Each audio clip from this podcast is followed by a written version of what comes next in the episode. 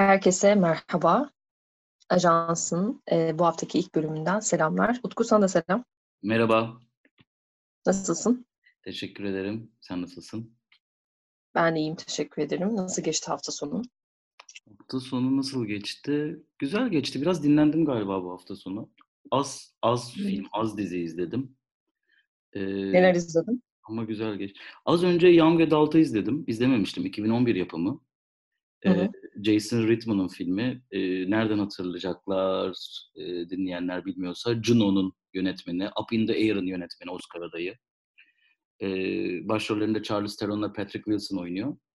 E, genelde hı hı. bu tarz e, hafif romantik, dramatik komediler hani bilirsiniz çok puan almaz, çok sevilmez ama Metascore'u 70'in üzerinde, Rotten Tomatoes'u 80'in üzerinde ender e, romantik komedilerden. Jason Reitman iyi bir yönetmen. E, Diablo Cody de iyi bir yazar.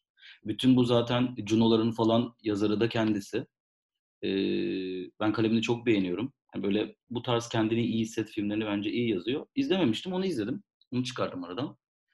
E, Better Call Saul'un izlemediğim bölüm vardı, onu izledim tekrar. E, bir de Alef'i izledim. Blue TV'nin işte bu son FX'te ortak yapım. Öyle. Sen bir şey izledin mi? Ee, ben bir şey izledim. Ben işte ders için gereken bir takım filmler vardı. Onlara biraz bakmak zorunda kaldım. Hiç zaten eski eski filmler yani. Zaten defalarca konuşmuş olduğumuz filmler. O yüzden öyle yeni bir şey izleyemedim. Daha entelektüel işler yani. Nasıl? Daha entelektüel filmler aslında biraz daha. Yok yok entelektüel falan değil. Yani klasik işte klasik şey e, sinema tarihinden en bilinen şey filmler. Çok klasik Anladım. filmler. Öyle entelektüel şey değil. Yani art filmler falan değil. Anladım. O yüzden ben tekrar tekrar anlatmaya gerek olmadığı için bende heyecan verici bir şey yok ama sende Alef var istersen. Nasıl bir şey, nasıldı son bölümü? Yani ilk, ilk iki bölüm aramızda biraz konuşmuştuk. Ee, o zaman da söylemiştim senaryosunun umut vermediği, yönetmenliğin iyi olduğu ama e, ne olacak acaba hissiyatı da vermediği. Üçüncü bölüm büyük hayal kırıklığı oldu bende. Ee, hmm. Ben yine Emin Alper'in yönetmenliğini çok beğeniyorum bu arada. Ee, yani çok farklı bir İstanbul portresi çiziyor. Daha böyle bir İskandinav ülkelerinin böyle o gizemli, o puslu, o grimsi, o mavi, koyu mavimsi gibi e, gözümüzde canlandırdığımız şehirlerini anlatıyor. İstanbul böyle daha kirli, daha böyle e, klastrofobik anlatıyor. Çok beğeniyorum bu konudan. Görüntü yönetmeni, sanat yönetimi dizinin iyi fakat yani elindeki senaryo e, bunu kaldırabilecek cinsten mi sorusu sanki üçüncü bölümde değil cevabını veriyormuş gibi gözüküyor. Sanırım e, dizinin yapımcıları ve senaristi şöyle bir e, kafa karışıklığı var. Bir dizinin e, tamamen senaryosu gereği e, ağır olması ile e, işte 8-10 bölümlük bir dizinin ağır ilerlemesi aynı şey değil. Ee, yani dizinin o ağır temposu sana bir 40 dakikalık, 50 dakikalık bir bölüm içerisinde çok fazla yeni bilgi, karakterlerin arasındaki çatışmanın ya da o dönüşümün sana dair, e, sana karakterlere dair birçok şey verebilir, verebiliyor da. E, bir takım bununla ilgili ilk konuştuğumuzda da örnek dizilerden bahsetmiştik. Fakat Alef'te bu şu an için çok mümkün değil. E, üçüncü bölüm tamamen bir vakit kaybıydı. E, hiçbir ilerlemesi olmadı e, dizinin maalesef. E, ama dediğim gibi yani diziler için hep böyle konuşmak erkendir. E, Alef'in bir potansiyeli var. İlk iki bölümde de bunu söylemiştim. Üçüncü bölüm her ne kadar ayak kırıklığı olursa olsun. E, bakalım göreceğiz. Ben daha ilginç bir şey söyleyeceğim. E, üçüncü bölümde yani evet senaristler ve Blue TV ya da yönetmenler, yapımcılar bunu hep e ne yapalım bu dizinin ya da bu filmin e, dünyası bu erkeklerin dünyası deyip geçiştiriyorlar ama üçüncü bölüm bir saat bir saat boyunca sadece e, bir tane kadın karakter görüyoruz yanlış hatırlamıyorsam. O da e, bir e, katilin öldürdüğü isimlerden birinin e, hamile eşi toplamda 60 saniye ya da 120 saniye gözüküyor. Onun dışında diyaloğu geçtim bir tane bile kadın karakter görmüyoruz. Evet. Evet, bu da buradan e, Blue TV'ye, yapımcılara ve işte senaristleri falan. Gitsin. Yani ben bunu anlamıyorum çünkü şöyle bir durum var. Ee, e, yani doktor da kadın olabilir, e, kütüphanedeki insan da kadın olabilir. E, neden sadece dünya üzerinde erkekler yaşıyormuş gibi bir tavır takınılıyor? Bu diziler böyle yazılıyor. Benim hakikaten aklım almıyor açıkçası. Bir şey soracağım. Şey, ben dizi hiçbir şekilde izlemediğim için henüz şey yapamıyorum, söyleyemiyorum ama bu e, şey gibi tercih olabilir mi? Yani böyle karanlık bir dünya çizmek için işte en son Lighthouse'la şey arasındaki fark üzerinden konuşulmuştu ya? Portrait of a Lady on Fire. İşte bir işte iki tane erkeğin bir mekanın sıkışmasıyla iki tane kadının, üç tane kadının bir mekanın sıkışması arasındaki fark falan diye. Ya böyle bir sanki cinsiyetin üzerine bindirilmiş bir şey var. E, o yüzden de bunun üzerine ekleniyor sanki şey gibi. Hani filmlerde de dizilerde de bilinçli bir şekilde acaba bu kullanılıyor olabilir mi? Ee, o soruyu sorayım. İzlemediğim için bilmiyorum. Yok, bence çok haklısın. Ee, zaten yönetmenler de biraz bunu savunuyorlar. Ama ben artık bu kolaycılığa kaçıldığını düşünüyorum Türkiye'de. Yani çünkü yani bir olur, iki olur, üç olur, dört olur. Hani ama yapımcılar da erkek, yönetmenler de erkek, senaristler de erkek, diziler de erkek, dizilerin dünyası da erkek. Erkeklere dair eleştiriyi de erkekler yapıyor. Kadınlara dair, kadınların yokluğunu da erkekler yazıyor. Bilmiyorum. Evet bu yarayan, şimdi yarayan kanımız, e, kanayan bir oldu. O yüzden yani de defalarca konuşuldu ya üzerine artık hani daha nasıl eleştirilebilir, daha ne konuşulabilir onu da ben bilmiyorum açıkçası. Çok basic bir şey, çok temel bir yerde bir sorun var. Ee, daha bunun nasıl tartışılacağını bile ben şey yapamıyorum. Hmm. Hani yeniden alfabeyi kurup tekrar en baştan harfleri öğreneceğiz. Sonra onları bir araya getirip kelimeleri oluşturacağız. Kelimeleri oluşturduktan sonra cümleler kurup evet arkadaşlar böyle olmaması gerekiyor falan gibi açıklamalarda bulunmamız gerekiyormuş gibi yani artık bu tartışılacak bir konu bile değilmiş gibi geliyor bana. Ee, o yüzden ne desem bilemedim. Yani öyle. Yani bu konuda ne e, söylersek söyleyelim e, sanırım bir karşılığını bulmuyor. Yani her yeni projede yine benzer şeyler görüyoruz. E, ve az önce senin söylediğin e, konuya geliyor. Bu erkeklerin dünyası. O yüzden e, erkeklerin dünyası bu şekilde anlatılıyor. Orada aslında metaforik de bir anlatım var gibi bir yere sığınılıyor ama bence bu artık gerçekten e, bir sığınmadan, yani buna kolaycılığa kaçmaktan fazlası değil gibi gelmeye başladı. Evet. Ya bir tane şey izlemek isteriz ya gerçekten böyle. Bu da kadınların dünyası falan. bu da kadınların dünyası ve böyle anlatıyor. Burada sadece kadınlar var mesela falan gibi bir şey. Yani o, o yok mesela. Onun karşılığında alternatif olarak onu temize geçirilebilecekleri bir şey yok galiba. Onu yapmıyorlar. Ya da yaptıkları zaman o böyle çok e, işte art house bir film olmuyor ya da fazlasıyla art house bir film oluyor. E, böyle genel işte şeyde e, nasıl denir bir e, şeyin online platformun hit şeylerinden yapımlarından bir tanesi olmuyor bu gibi. Yani arada çok büyük bir dengesizlik var gerçekten de. Yani ya karşılığında bunu koymanız gerekiyor. Erkek dünyasıyla anlatılabilen bir şey var. Biz bunu yapmaya çalışıyoruz diyorsanız bir şekilde bir eşitlik sağlamanız gerekiyor bir yerlerde. Ya da e, gerçekten de bu cinsiyet üzerine bu, bu şeyi kurmanın bir anlamı çok fazla yok herhalde artık. Çünkü var, bir sürü böyle iş var. Erkek egemen dünya hakkında, karanlığı hakkında bir sürü şey var. Neyse ben çok konuştum. Yok ben bir şey eklemek istiyorum aslında buna. Birincisi özellikle son zamanlardaki polisiyelerde genelde e, polis takımları yani ekip işte bu komiser ve komiser yardımcısı gibi oluyor genelde. Biri biraz daha kıdemli, biri biraz daha genç. E, genelde kadın erkek üzerinden yapılıyor. Yani evet. Unbelievable gibi dizilerden bahsetmiyorum. O zaten kadınların dünyasından bir bakış açısı. E, fakat Unbelievable dışındaki dizilerde de genelde bu takımlar kadın erkek üzerine kuruluyor o çatışmalar daha net gösterilebiliyor. Erkeğin bakışıyla kadının bakış arasındaki fark, toplumdaki fark, katiller arasındaki fark. Yani bunlar çok net bir şekilde çizilebiliyor. Burada neden bu tercih edilmiyor?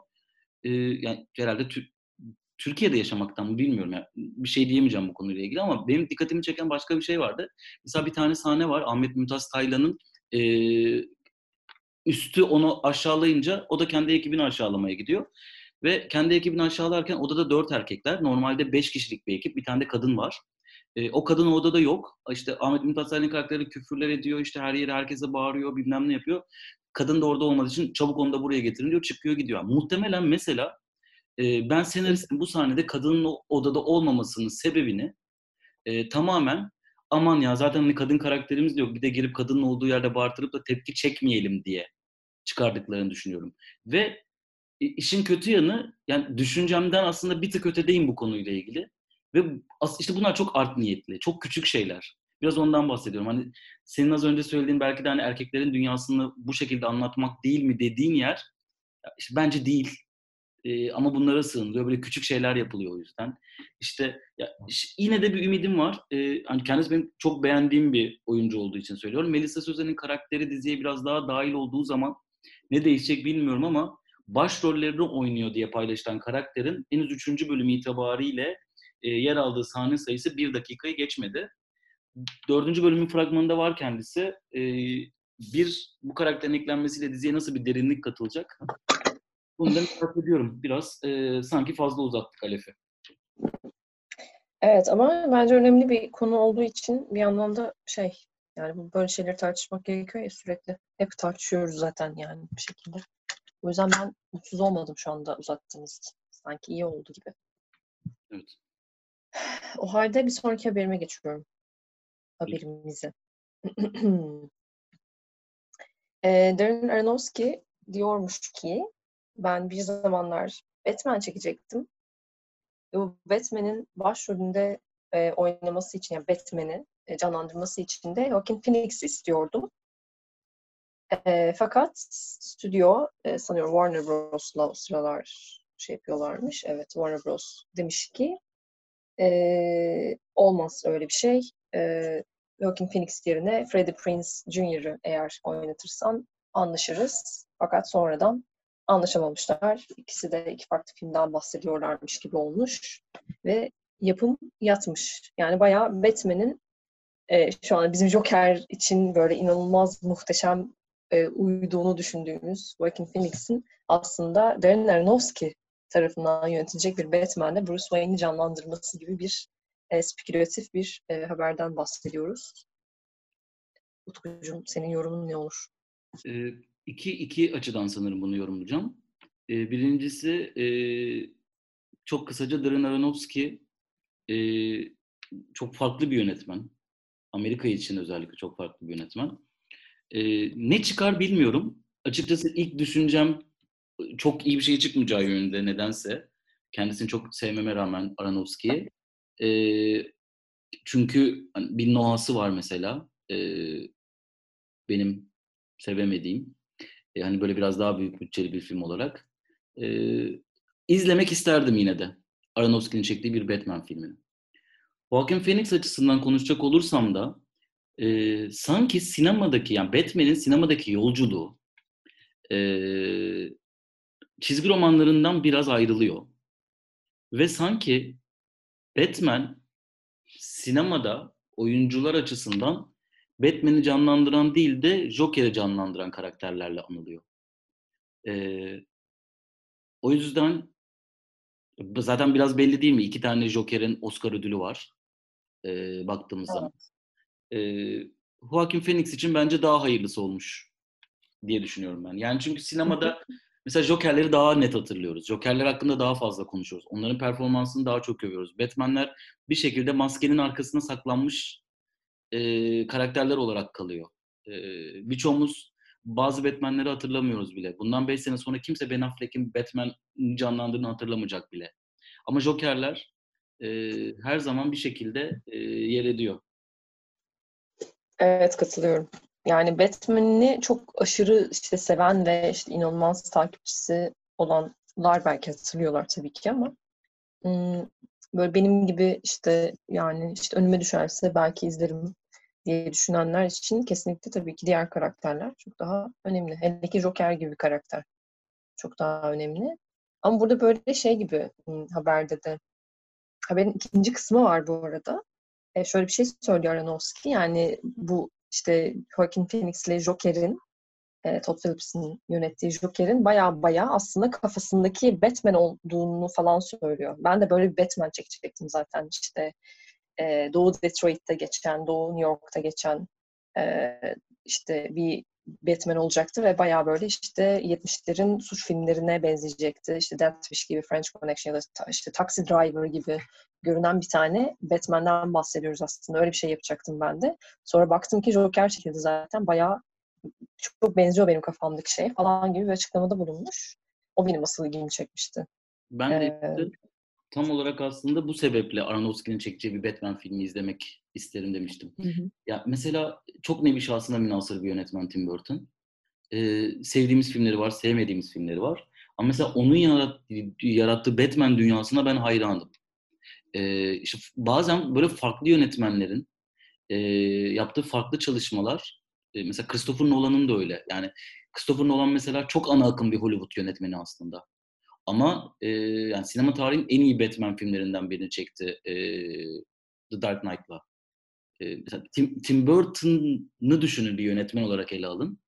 Bir de Christopher Nolan'ı bir yönetmen olarak ele alın. Yani dünyanın en farklı bakış açısı olan iki yönetmeni olabilir ve ikisinin Batman filmleri de dünyanın en farklı Batman filmleri doğal olarak. Ama ikisi de evet. kendine has çok özel filmler.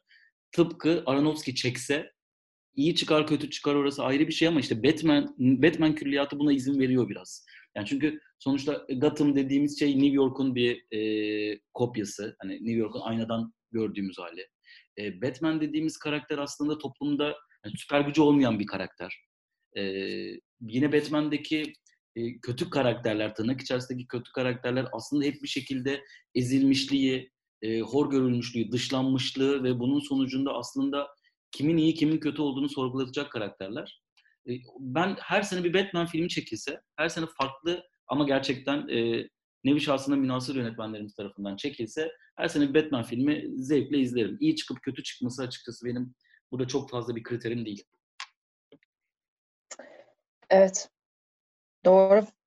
Katılıyorum sana bu konuda. Ben de kimsem bu arada izlerim, çeksinler falan. Uf havalara bak ya buradan. Yani izleyici olarak işte herhangi bir insan olarak izleriz. İzlemez miyiz? diye. Ben öyle söyledim zannediyorum. Öyle, öyle de bir an çok mu iddialı cümleler kuruyorum diyorum bazen. Yani sonuçta podcast şey gibi ya hani senle telefonda konuşuyormuşuz gibi şu an. Çünkü bir arada da değiliz artık Zoom. Bir mikrofon falan da yok. Hani böyle birbirimizi duyuyoruz. Zaten öncesinde bir iki dakika sen ne haber falan diyoruz. O yüzden bazen böyle acaba çok mu ahkam kesiyorum ya falan diyorum. O yüzden dinleyemiyorum podcastlerimizi sonra utanacağım diye. Ben hiç dinlemiyorum bu arada da. Yani hiçbirini dinlemedim herhalde baştan sona. Böyle zaman... bir, evet utanç şeyi oluyor. Düşünsene bir dinliyor musun? Kurguda beni atmışlar. Ben hiç yokum. Sadece sen varsın ya da sadece sen var. Ben yokum falan. Olabilir. Bu arada yapabilirsiniz. Buradan sesleniyorum e, podcast yayın alan arkadaşlar için. İstediğiniz gibi oynayabilirsiniz. Ben hiç gerçekten sonrasında bakmıyorum bile. Ben utanıyorum. Ee, evet evet utan, utandığım için yani tekrar dinlemek istemediğim için.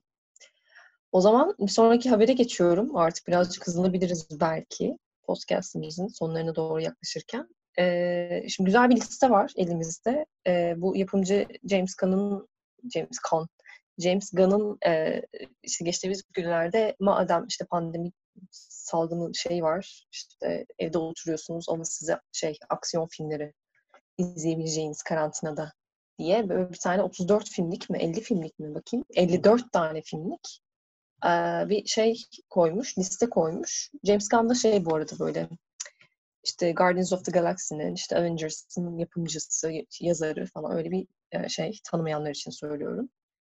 Ee, gayet güzel bir böyle aksiyon filmi. Her çeşit ama aksiyon filmi. Yani North by Northwest de var içinde. Matrix de var. Taken da var. İşte ne bileyim ben. E, Leon da var e, Battle Royale'de var. Her şey var. Aklınıza gelebilecek Mad Max'te var. Böyle geniş bir e, şeyde, skalada değerlendirmiş olduğu e, şeyler, aksiyon filmleri. İçinde art house olanlar da var yani. E, o yüzden böyle bir bakılabilecek bir liste diye düşündük Utku'yla sizinle paylaşmak için. Senin buradan böyle seçtiğin, sevdiğin filmler var mı Utku? Bir beş tane önereyim diye düşündüm. Ama hani sanırım 5'i geçebilir. Böyle bir yukarıdan şimdi aşağı giderken e, özellikle yani yeni jenerasyon izlemediyse diye bu 80'lerin sonu 90'lar aksiyonlarına ben aşığım. Ee, şimdi oradan birinci önereceğim Die Hard. Ee, Die Hard'ı bu arada seri olarak öneriyorum. Ee, sonra The Bourne serisi var. Onu da seri olarak öneriyorum. Ee, 2014 yapımı Age of Tomorrow var. Ee, bence 2010'ların en iyi aksiyonlarından bir tanesi. Ee, North by Northwest'leri falan söylemiyorum. Onları geçiyorum.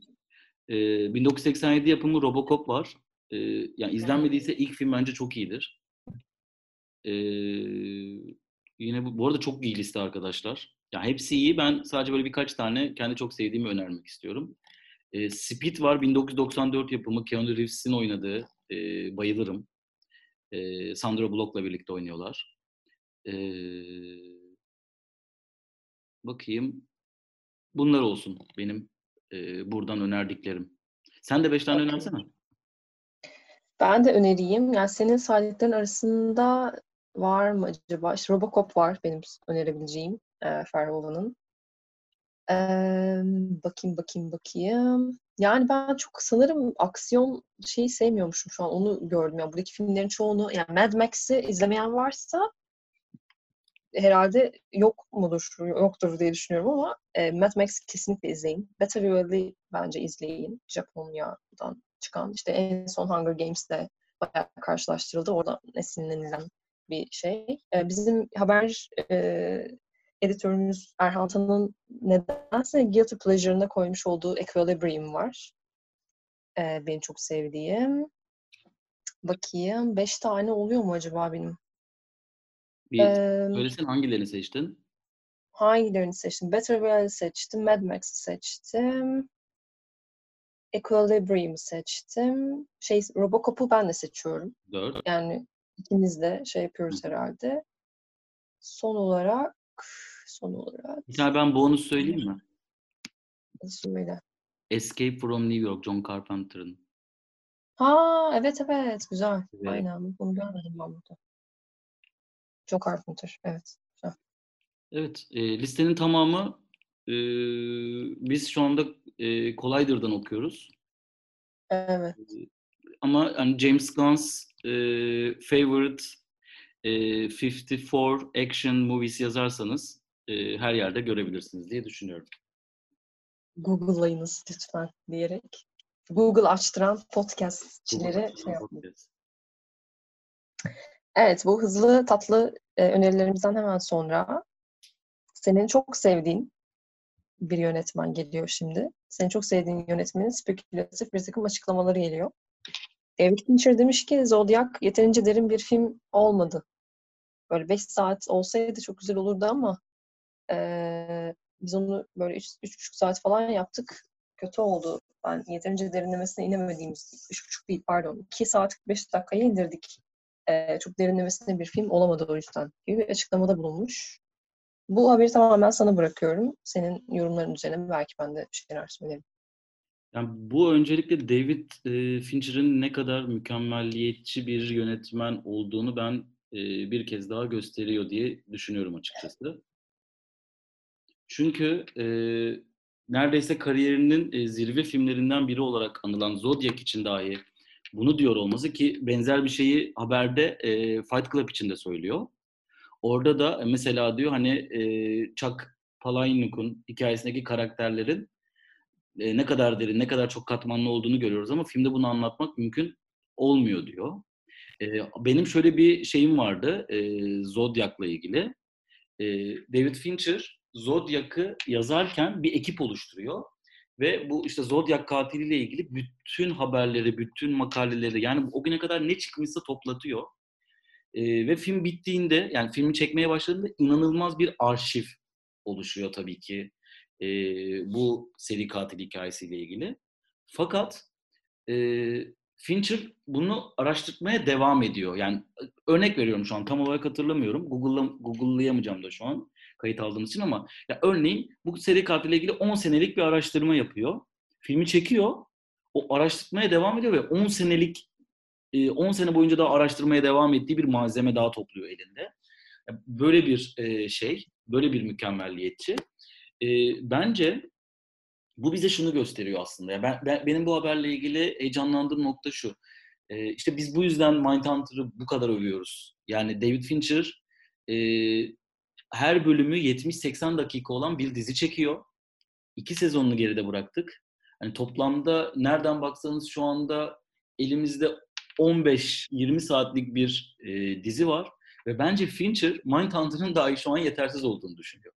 Çünkü e, David Fincher'ın derdi e, hikayenin başında gördüğümüz karakterleri ve seri katili, bu seri katil filmleri üzerinde konuşuyorum ben özellikle, e, sonunda nerede göreceğimizle ilgilenmiyor. Bütün o gelişimle ilgileniyor, bütün o karakterlerle ilgileniyor, bütün o dönüşümlerle ilgileniyor. Özellikle Mindhunter'ın e, ilk sezonunu hatırlayacak olursanız, karak- biz bir seri katil bile aramıyoruz orada. Seri katillerin psikolojisini çözmeye çalışıyoruz. Ama asıl orada karakterlerin dönüşümü ve genç polisin yaşadığı sonundaki o travmatik durum bizi bütün bir sezon boyunca aslında buna hazırladığını anlıyoruz biz böyle finalinde.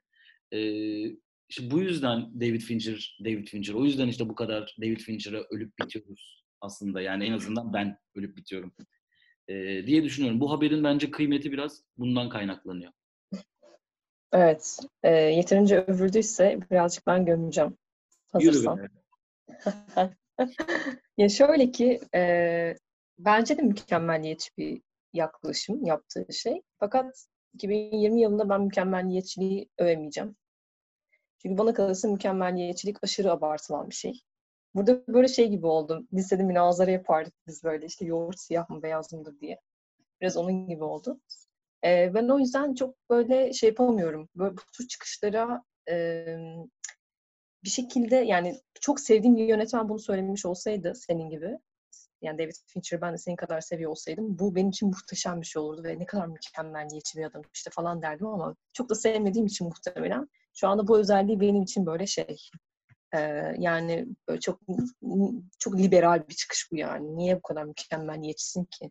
Niye bu kadar işte çalışmayı ve iş yapmayı bu kadar övüyorsun ki falan gibi bir şeye getiriyorum neredeyse kendi içimde. Neyse ama esas mesele o değil. Benim burada David Fincher'la ilgili sıkıntım şu. Ee, filmi, yani sinemayı genel olarak anlatı sineması olarak e, görüyor. Bu bana kalırsa çok sorunlu bir şey.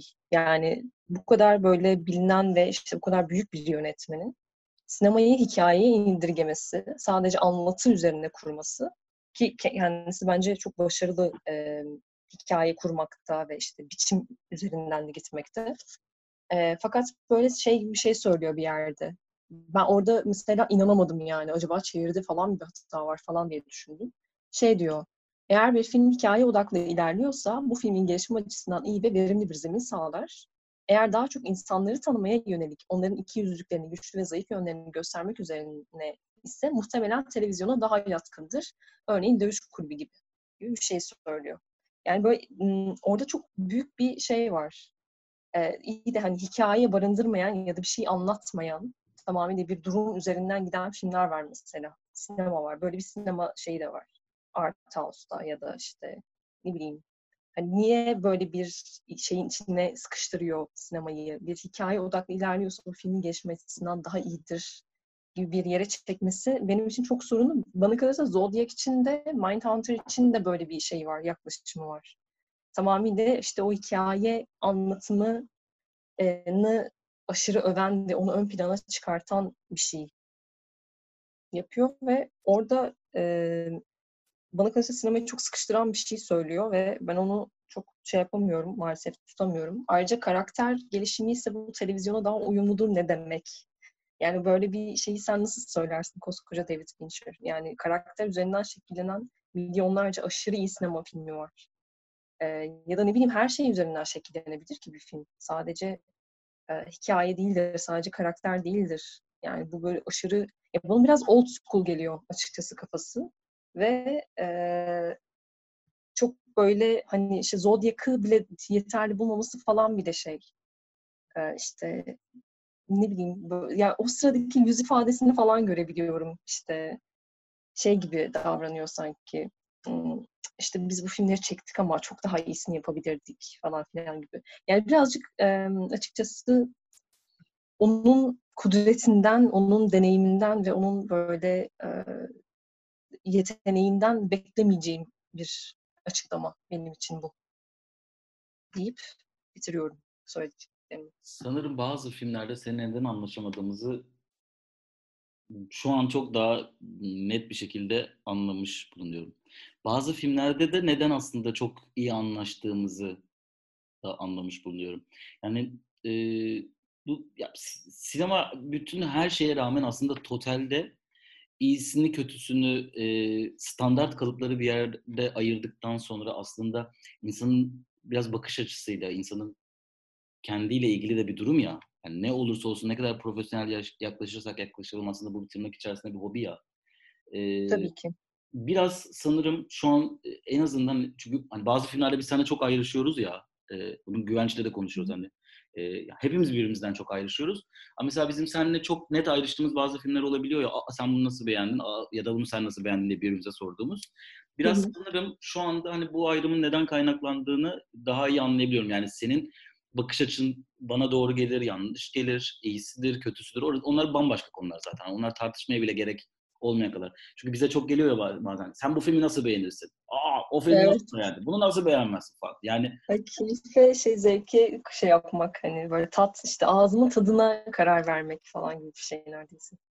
Ama şu an işte mesela senle bir doğru bir e, tartışma zemini çok net anladığımı düşünüyorum. Yani bu podcast ben de e, yayınlanan bir podcast yayından ziyade Esen Tanı anlama kılavuzu gibi bir şey oldu aslında ve ondan iyi ki bu haberi konuşmuşuz diyorum. E, ben mesela senin o David Fincher'ı eleştirdiğin ve sinemaya bakış açısını bu şekilde sınırlandırdığı nokta benim bakış açıma çok yakın. Hı hı. E, ve e, bu yüzden de işte e, başka tarzda hikaye anlatımı, e, içerikten ziyade biçime çok fazla anlam yükleyen bazı filmlerde e, beni e, bana benim çok mesafe koymama sebep oluyor. Tabii ki Hı-hı. senin senin bahsettiğin filmler tam olarak bunlar değil ya da senin bahsettiğin tam olarak bu değil bunu biliyorum. Ama ben biraz kendi açımdan söylüyorum diyebilirim. Ya ben açıkçası ikisini birbirinden ayrı düşünülebileceğini düşünmüyorum benim bahsettiğim hikaye daha farklı bir şey ama hani e, biçim yani narrative narration birbirinden ayrı düşünülebilecek şeyler değil. Ee, hikaye anlatımı ve bir hikaye varsa onun nasıl anlatıldığı şey yapılamaz, ayrıştırılamaz. O yüzden hani ben onu şey önemsiz yani hikaye anlatılıyorsa tabii ki de biçimsiz şey yapamayız, tartışamayız yani biçimine mutlaka bakmak zorundayız. E, illa işte şey de demiyorum aslında. Hikaye önemsiz ya ne gerek var? Tamamıyla işte sinema dediğimiz şey bir şeydir. E, görsel şölendir. Hikayeyi boş verin gibi bir şey de söylemiyorum. E, ama e, söylemek istediğim şey aslında şey gibi. Yani neredeyse sinemayı, sinemanın tik şeyi, aygıtı e, hikaye anlatmak için kullandığımız bir şeye indirgemek. Aslında öyle değil. Yani birçok hikayeyi başka şekilde anlatamadığımız için sinemada anlatıyoruz. Çok yönetmen o yüzden sinema. Yani ben bunun kitabını yazamam, ben bunun şiirini yazamam, ben bunun şarkısını söyleyemem, bunun heykelini de yapamam. O yüzden bunu ben sinematik bir formda ancak anlatabilirim, gösterebilirim deyip e, sinema yapıyor olmalarını ben tercih ediyorum. David Fincher burada şey yani bayağı söylediği. Yani aslında bir edebi eser de olabilir yaptığı şey ya da bir enstelasyon da olabilir neredeyse söylediği farklı formlarda da gösterilebilir bir şey. Aynı tatmini alır oradan da. Ama e, onun yetenekli olduğu alan bu olduğu için ve işte bu alanda kariyer yaptığı için sinema filmi yapıyormuş gibi bir açıklama gibi geldi bana ki öyle değil bana kalırsa. Yani gerçekten filmleri de öyle değil. E, sinematik değeri olduğunu düşündüğüm filmler.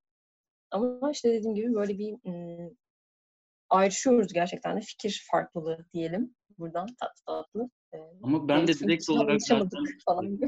David Fincher'ın öyle demek istediğini ya da öyle dediğini düşünmüyorum. Yani röportajından belki kırpılan bir yer olabilir ya da direkt bir soru üzerine e, belki söylenmiş bir şey olabilir. Çünkü e, bence David Fincher e, anlattığı yani ele aldığı içeriği e, en iyi şekilde e, peliküle yansıtan yönetmenlerden bir tanesi diye düşünüyorum ben.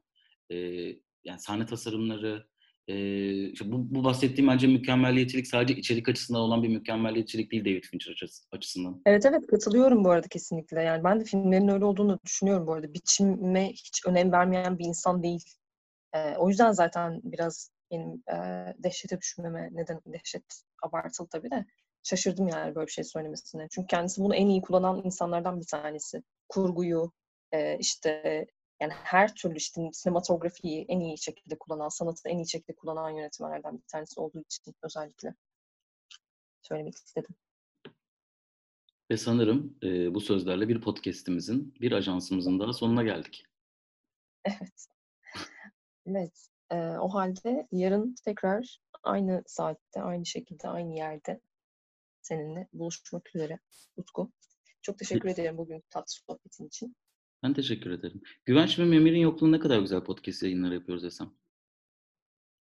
Kendimizi övmek için onları yer sürekli Güvenç ve Memir yok Evet, ya ben aslında onları da özledim bu arada. Arada bir şey yapabiliriz. Ee, kendi aramızda konuştuk. Yarın karar verdikten sonra sana söyleyeceğimiz bir YouTube projemiz var. Wow. Ee, yani dördümüzün e, olacağı bir projemiz var. Hani Zoom üzerinden yapacağımız ve yayınlayacağımız. Aa, güzel. belki özlemimizi giderebileceğimiz dörtlü bir program formatı fikrimizi yarın e, akşam saatlerinde netleştirebilirsek sana sunuyor, sunuyor olabiliriz. Senin de fikirlerini aldıktan sonra dördümüz bir toplantı yapabiliriz sevgili Esen Buradan da podcastimizi dinleyen e, evet. sevgili seyircilerimize müjdeleyelim bunu. Ben de sizlerle birlikte öğrendim sevgili dinleyicilerimiz. Ama gerçekten çok tatlı çünkü ben cidden özledim hem Güvenç hem Memir'i. Ee, bir araya gelsek ne güzel olur. Ve bu soru işaretini de giderelim istiyorsan. Diyeceklerdir ki mesela neden Esentan bilmiyor? Çünkü e, sevgili Esentan e, akademik kariyeriyle birlikte e, Film Lovers'ı biraz daha uzaktan yayınlarla ve yazılarıyla destek veriyor. O yüzden biz biraz daha iç dinamik olarak e, bir takım projeler geliştirip e, Esen'le paylaşıyoruz ve e, vaktimiz olduğunca, Esen'in de e, vakti uygun olduğunca Esen'i de hep e, aramızda bulmaktan son derece mutluyuz. E, buradan da bunu da bir kez daha yenilemiş olalım. Evet. Teşekkür ediyorum açıklaman için. O halde tekrar dediğim gibi yarın e, aynı saatte, aynı yerde buluşmak üzere ajanstan. Bugünlük bu kadar. Kendinize iyi bakın. Herkese iyi haftalar.